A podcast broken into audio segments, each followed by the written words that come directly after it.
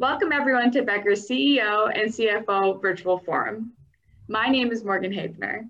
I'm an editor with Becker's Hospital Review and will be your moderator today for our discussion on the less than straight journey to value-based care. Where are we now?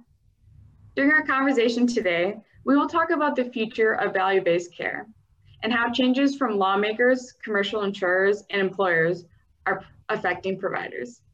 So speaking on this topic with us today are Dr. Will Barsoum, the President and Chief Transformation Officer at the Healthcare Outcomes Performance Company, Dr. Rakesh Suri, the CEO of Cleveland Clinic Abu Dhabi, and Dr. Albert Mosley, the Senior Vice President and Chief Mission Integration Officer at Methodist Le Bonheur Healthcare in Tennessee. A warm welcome to you three. And before we start our conversation today, I'd like you each to take 30 seconds to introduce yourselves. So Will, let's start with you. Oh, thank you very much, Morgan. I appreciate it. Pleasure to be here uh, with you in this uh, esteemed panel. Uh, so as you mentioned, uh, I, I, am a physician. I'm a uh, orthopedic surgeon. I continue to practice uh, orthopedic surgery. I specialize in hip and knee replacement.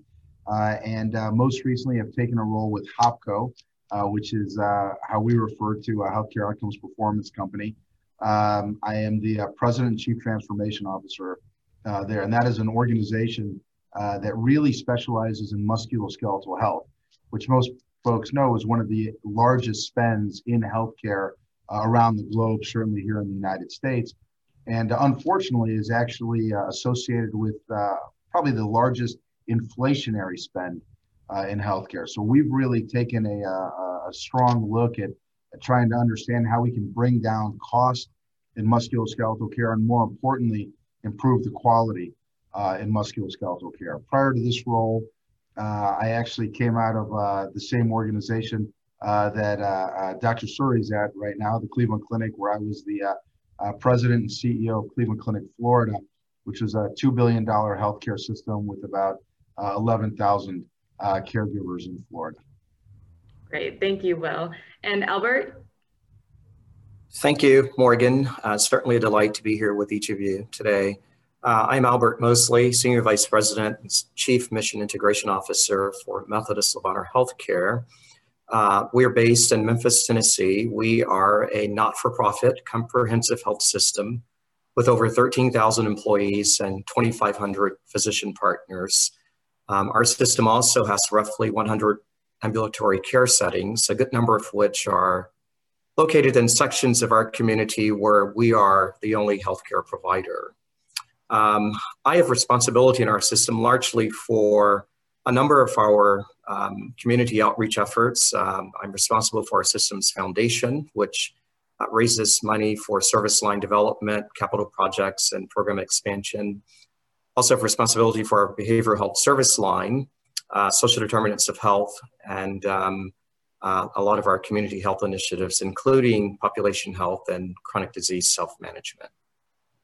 Excellent. Thanks for joining us, Albert. And Rakesh? Thank you. It's a really a pleasure to be here today with you, Morgan, and my, my co-panelists. Uh, I am currently CEO of Cleveland Clinic Abu Dhabi. I joined Cleveland Clinic Abu Dhabi in 2015 as Chief of Staff and was uh, tasked with recruiting 420 world-class physicians to open uh, the hospital.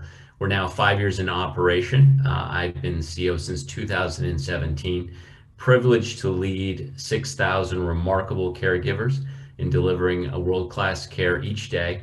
From opening short five years ago to now, delighted to report that we've launched 58 subspecialties, including the nation's first multi-organ transplant program, uh, a, a cutting edge state of the art cancer program, education, research, and innovation. Uh, and it's all founded under the partnership between two global iconic organizations, the Cleveland Clinic and Mubadala Healthcare under the visionary auspices of the leadership of the UAE. So it's a pleasure to be here with you today. Great, thank you all. We have um, local and global perspectives here today. I'm really excited to talk about value-based care and what that looks like to each of you. And as we know, the adoption of value-based care really varies by market. And so I'd like each of you to share a brief overview of your primary markets and what has helped or you know, hindered your value-based care reimbursements and care um, strategy from your perspective. So um, I'll have Albert kick us off talking about Tennessee, um, and then we'll um, move on from there. Thank you, Morgan. Uh, perhaps uh, the most outstanding feature of our primary market is, uh, is, is the grim socioeconomic factors that we face. And these factors most definitely have, in, in, in some sense, hindered value-based care and value-based reimbursement models here. So in describing our market, um, I've often turned to a literary reference, a literary source, and that's Charles Dickens' Tale of Two Cities. Uh, so Dickens writes about the spring of hope. So Memphis, West, Tennessee can often be described as being in its spring of hope in the sense that we can boast of an extensive list of um, attributes that would lead many to believe that we are indeed, you know, a, a, market where where where you would see and should see some positive indicators. So, for example, we're home to three Fortune 500 companies. So FedEx, um, IP, and AutoZone. Uh, we, we are consistently ranked as the number three most charitable city in the nation. Uh, so with roughly 90% of our population donating money to some sort of charitable or nonprofit organization. Um, on the other hand, uh, Dickens writes about the winter of despair. Uh, our market also happens to be the number one poorest among MSAs with a poverty rate hovering above um, 25% here in our community. For children, this rate is even worse. Uh, roughly 44% of our children in the market live at or below the federal poverty level. We've been ranked as the number 10 most unhealthy city in, in the country, graded across, graded across healthcare, food, fitness, and green space. And perhaps um, the, one of the more, more uh, shocking aspects of our market is the fact that you know, the chasm between the rich and the poor, especially along racial lines, is particularly, particularly noticeable in our community. So for non-Hispanic whites, uh, there's, you know, there's an overall poverty rate of slightly above 10%. For non-Hispanic blacks, uh, there's an overall poverty rate just shy of um, 30%. And so there's a very st statistically significant difference between the two. Memphis also happens to have the fourth highest crime rate in the United States. And this is largely due to the lack of socioeconomic opportunities for so many uh, members of our community. So I share that, that socioeconomic landscape as a way of really painting a picture for you and helping you to understand that, um, um, you know, you know, many of these challenges also relate to accountability for health outcomes, specifically when the baseline health status and social determinants of health are at such a low point. So in essence, in our market, we're beginning at a deficit. Uh, we are treating a patient population that is, by and large, poor, sicker, and faced with greater socioeconomic challenges that contribute to overall health.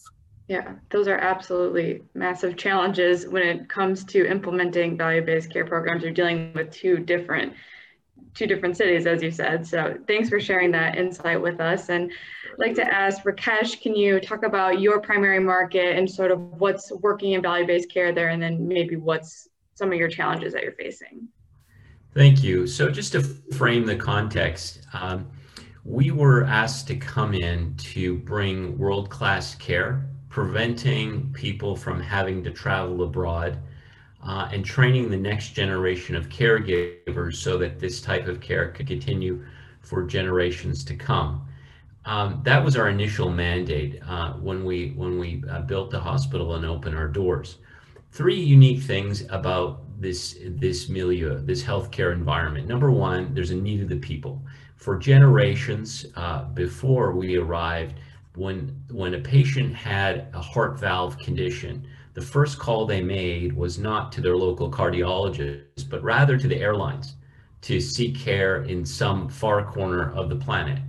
And therefore, there's a true need of the people. The second unique thing is we have very visionary leadership uh, in, in, the UAE, and it's been a, truly a pleasure to work alongside them and under uh, under their guidance.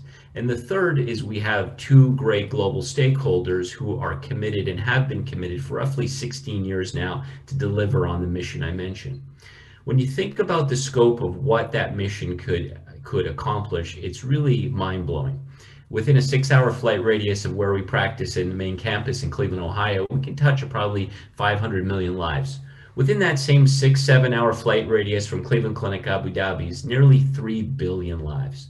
So when you think about value-based care for the, the, the population of humanity who truly need it, it's really an opportunity.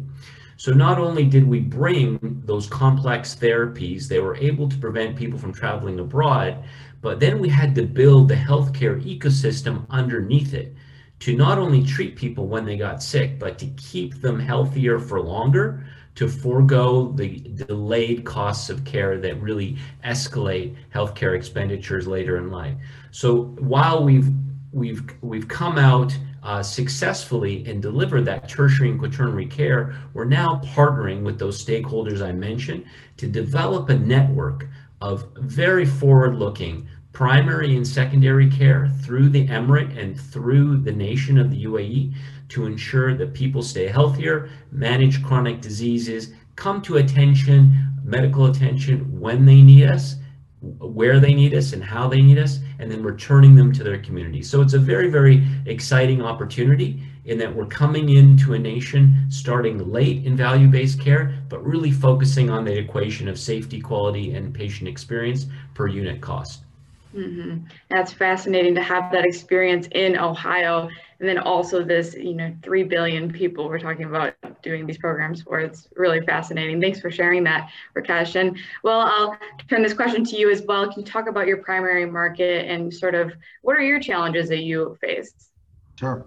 So happy to do that, Morgan. So it's interesting. We we don't really have a primary market at HOPCO. We we're partnered with 150 different organizations around uh, the country today where we where we work with them on uh, introducing value-based uh, solutions to musculoskeletal health all over the place.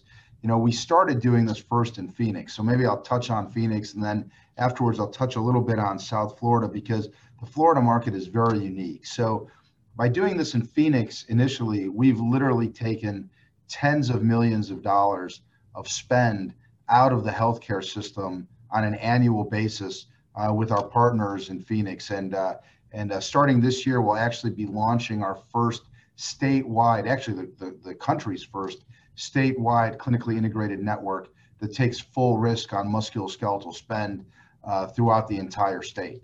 Uh, so really pretty Im- impressive things that are very forward leaning and forward thinking in terms of taking the uh, cost out of healthcare. But most importantly, in those same markets, we've actually seen a very significant improvement in the quality outcomes that our patients are getting. So when you look at it from the stakeholder perspective on the patient side, patients are thinking, how can I spend a little bit less money to get high quality care? But they're also thinking, how can I make sure that I don't get an infection, my hip doesn't dislocate, that my fracture heals? Those are the things that that our patients are always thinking about. So ensuring that they have access to the very highest quality care with the lowest expense, I think, is clearly a very real opportunity. It's interesting when you look at South Florida, in terms of kind of the title of this talk, the less than straight journey to value-based care, it's actually a very interesting market. If you look at South Florida starting in Miami and just going up as north as far as uh, as Palm Beach, which is only about 60 miles away, you have three very distinct markets. The Miami-Dade market is a market with very high penetration of Medicare Advantage, where you have primary care docs taking full capitated risk on care. Uh, the Broward market, which is Fort Lauderdale, that's just the next county north, has significantly less Medicare Advantage penetration, less uh, managed care, and more Medicare indemnity, for example. And then you get up into Palm Beach, which is just the next county north. I mean, again, you know, each of these are, are, are right next to one another. There's almost no Medicare Advantage. Uh, so it really is amazing as you start looking at these different markets and how they're set up from a payer perspective, trying to understand what strategies might work in these markets and what partners are most are really uh, teed up to be most successful becomes the key to being able to transform a market to a true value-based care market. Mm-hmm. Yeah, that's fascinating to hear about those basically three different populations that you're managing in South Florida. And thank you all for sharing that. It gives a really good background into um, our further conversation. And going to talk a little bit about forward looking, you know, forward looking and past looking, you know, talking about the incoming administration changes that could be coming at the federal level. But I'd also like to talk about what you've seen in the past four years under the Trump administration. And Rakesh, um, you know, you can talk a little bit about what the government systems look like in Abu Dhabi. But um, I'll, I'll ask Albert first. How would you describe the Trump administration's approach to value-based care models? And, you know, what are you expecting from this incoming administration? Um, I think, as a summary, uh, uh, certainly not a, uh, a, clearly defined approach to value-based purchasing and value, value-based care. Um, I would say value-based purchasing was certainly a tool in the Trump administration's arsenal, but not, not a part of the, the administration's primary healthcare focus. And I think due undoubtedly to the administration's opposition to the ACA, um, HHS and CMS have, have generally been supportive of value-based care, while at the same time opposing the more government-imposed um, uh, aspects of, of the ACA reforms. Uh, I recall hearing uh, one of the CMS spokespersons at the beginning of the Trump administration, I think back in 2017 or so, indicating that the Obama era goal of having um, um, half of all Medicare payments tied to value-based care models by the end of 2018 was simply not going to be a priority for the Trump administration.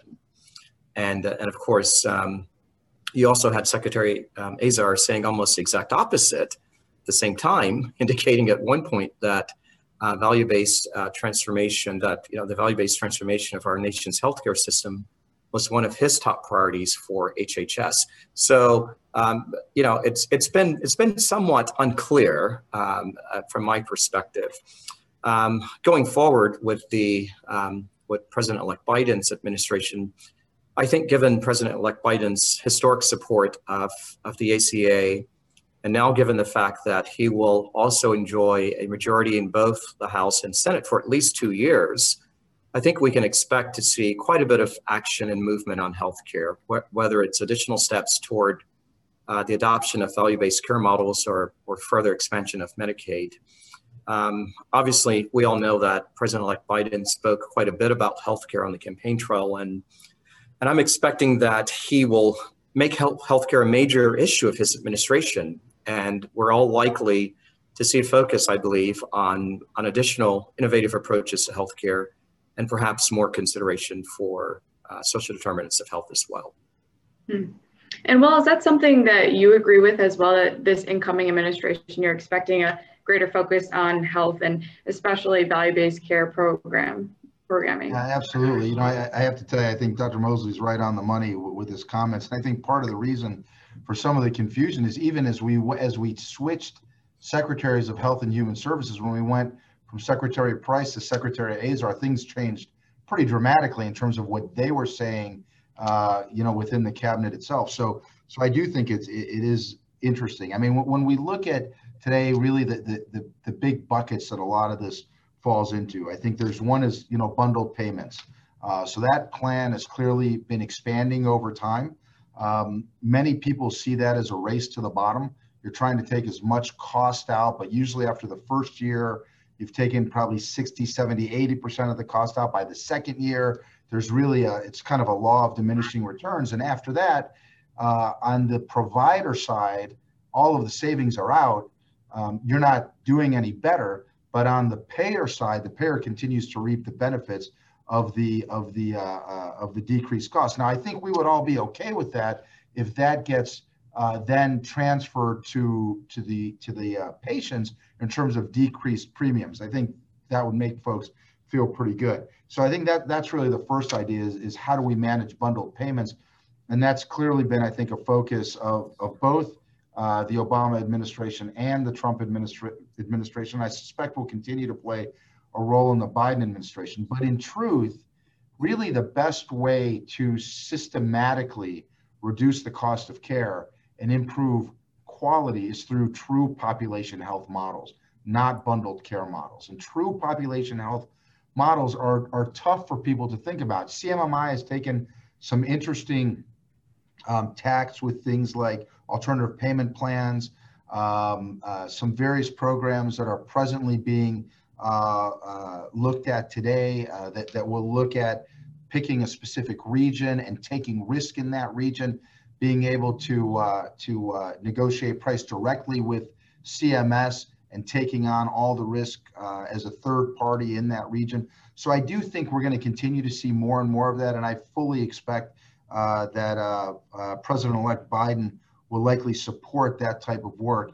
I think also most importantly, I think something that's near and dear to to, to any healthcare provider is the fact that I, I think most of us do believe that every person in this country should have access to high quality care that doesn't bankrupt them, right? That that that doesn't hurt them financially, but uh, but allows folks to to really live with dignity. So so all of these things are a necessity, right? If, if we base it on the fact that as a country we spend too much money on healthcare, I think we can all agree that spending 20% of our gross domestic product is too much. We've not really seen a, a significant change to that number. And to see a significant change, we're going to have to apply true population health models to really bring down that cost of care while simultaneously improving the quality. Mm-hmm. And Rakesh, how do these policies that we're talking about in the US affect an organization like Cleveland Clinic in Abu Dhabi? You know, it, from a strategy perspective and also just, you know, from, you know, what Will was talking about, like population health perspective as well. So what, what many don't realize is that um, our model, uh, our financial model here in the UAE is highly scrutinized. Uh, our stakeholders are are one of the most successful uh, private equity and venture capital sovereign wealth managers in the world. And this has been tremendously beneficial to us because while we're striving for uh, achieving that value equation, again, safety, quality, and experience, the focus on per unit cost has been front and center right from the beginning. So as many things uh, the innovators dilemma brings forth in life where we start out at a, at a point that's inferior to the gold standard as the first U.S. hospital ever ever built uh, from ground up outside of the U.S. The expectations were very high for American uh, quality uh, and experience and innovation, but to do so at a cost that was uh, that was highly visible and and carefully scrutinized. So this has taught us all a lot at Cleveland Clinic Abu Dhabi. But what I'd like to speak to is the parallel trend going on in the US right now on cost transparency. We're all familiar with these efforts. Uh, January 1st was the first date when, um, when certain uh, uh, items had to be published online. And our belief is that this will only continue whether it's delayed or whether it's um, modified, eventually all of our, our, costs, all of our out, just like all of our outcomes are going to be uh, very transparent on the web and other forums and be highly scrutinized and compared. So we see this trend, we've seen this trend in the UAE, we've been dealing with it for some years and uh, and we see it uh, only increasing not only in the UAE and the US but elsewhere in the world. Ultimately, as as my colleagues have just said, uh, all of these efforts are going to eventually benefit the patient if they're done right by focusing on the mid to long term view, managing patients, uh, tackling social determinants of health, keep keep people safer, healthier for longer, and then identifying them at the right time and getting them the care they need by the right provider in the right setting and then returning them to a productive life in the community. So bottom line, these these all of these processes that took decades to evolve in the US are fast forwarded in the UAE and we've been on this track for value-based care for some time and it's not it's not going to stop. It's only going to be going to going to speed up. It's really interesting. Thank you, Rakesh, for sharing that. Um, I, I want to talk a little bit before um, we have about 10 minutes left before we move on about the pandemic and how that has affected value-based care. Um, and so, Albert, can you share some effects that the pandemic has had on value-based care programs at um, Methodist Le Bonheur? Sure. So, all in all, I would say here at, here at, here at MLH, our VBP profile will not change significantly as a result of the pandemic. Um, we are fully engaged and aligned in, around providing high quality care from a value-based perspective, even during this sort of extended public health crisis. Um, with that being said, uh, the pandemic has had an effect on some of the key metrics that are considered in value-based models, um, including patient experience scores and tragically uh, mortality. One of the disease categories that we see being impacted by COVID is pneumonia um, in, a, in, a, rather significant way. And so it will be interesting to see how CMS handles um, any adjustments related, related to this. Uh, we've also seen, as a result of, of you know, the improved um, diligence and attention to um, infection prevention brought on by the pandemic, uh, we, we've seen uh, throughout all of our facilities um, uh, a reduction in hospital hospital acquired infections. And so that's been that's been one of the interesting sort of side effects of this is that because of the you know the laser focus on on on infection prevention, we've seen HAIs reduce rather significantly in all of our facilities. And Will or Rakesh, is that something you're seeing as well? Is the HAIs are going down? So, so we have. I know that that's that's uh, been frequently cited now at hospitals around the country. You know, the hand washing, the the uh, the wearing of fat of uh, face masks. I think is has clearly played a, a major role in that. You know, I think there are other areas too that are probably worthy of discussion. I think number one, the uh, incredible use of telehealth as a great way of reaching into communities and reaching uh, into patients' homes and patients' lives in a non uh, obtrusive way, uh, in, a, in a low effort way for the patients. That's, I think, been a, a huge boon to, uh, to value based healthcare. And I think one of the things that, that we do worry about and, and we've, we've heard about and started seeing some of the uh, sequela of is the lack of preventative care that occurred for the several months while people were really staying at home. So from the middle of March until you know June, July, until people started going back to the hospitals, we saw a significant decrease in ER visits for uh, for heart attacks, for strokes. And I think we would all agree that it's probably not likely that people were not having heart attacks and strokes. They were just choosing not to come to the ER. And unfortunately, they're then left with more severe uh, sequela. You know, one other potential um, positive thing that could have come from this is for the first time ever, we've actually seen government, providers, and pharmaceutical companies working together, right? I mean, the reality of it is from the day we had the genetic code for COVID-19 to when the first vaccine was was coming off the line and, and potentially being ready for for early phase testing was less was just over a month. I mean that that combination of, of a government entity, a pharmaceutical company, and then eventually uh, providers and healthcare systems delivering the vaccine uh, is really uh, unsurpassed. It's never happened before. So, so there are clearly some things that have come from this that we've learned from and that we will be able to apply in the future for challenging times as, as they'll doubtlessly come up. And Will, you raised such a fantastic point about the primary care aspect. It's such a tenet of value-based care programs, monitoring people's health, making sure everyone's healthy. And so Rakesh and Albert, if you want to weigh in at all, how, how you're addressing this, or, you know, Rakesh, if you're seeing this as well about the primary care visits, you know, going down and how you're addressing that.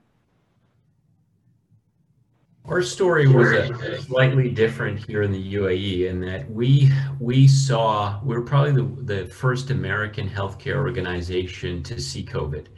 And we saw it as a faint object in the distance uh, with a few cases coming out of Wuhan.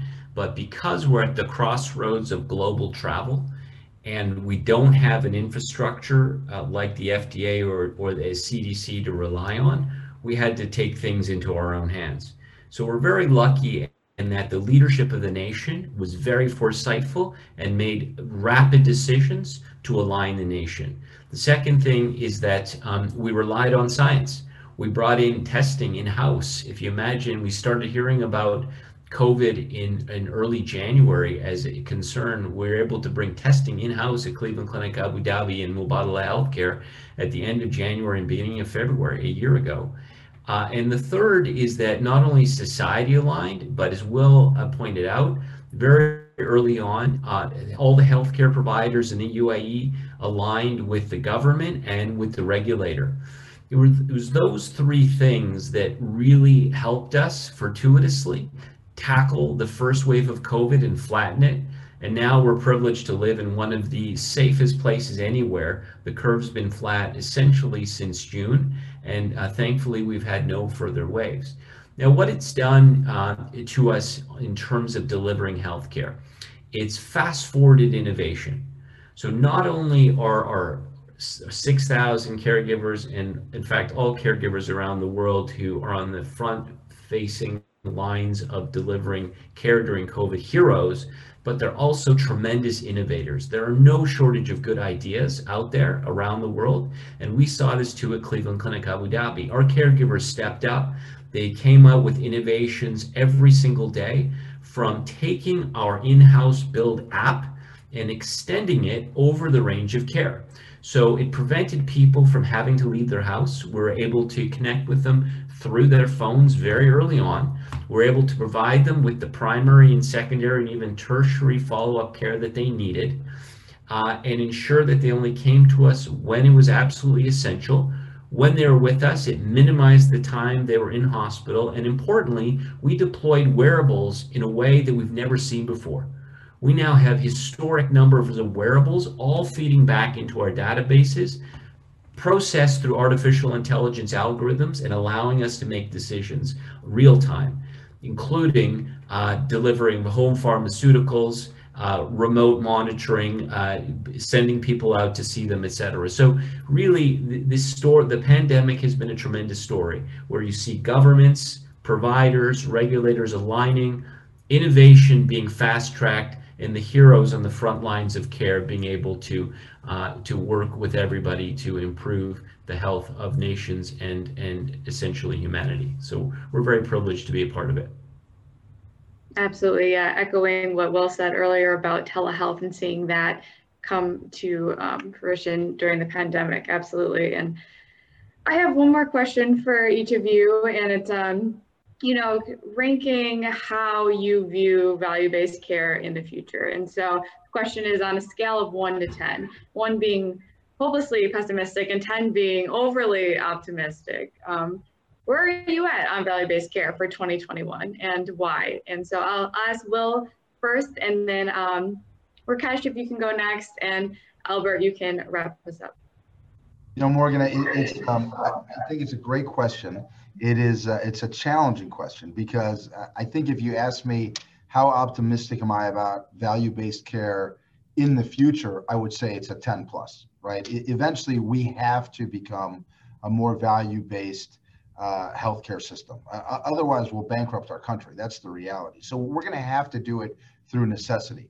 You know, unfortunately, I think it's going to take a while. You know, the, the pace of change is maddeningly slow that's the reality. Whether it's you know bundled care, ACOs, changing rules in ACOs, new generation ACOs, you know what it ultimately comes down to is really taking care of populations.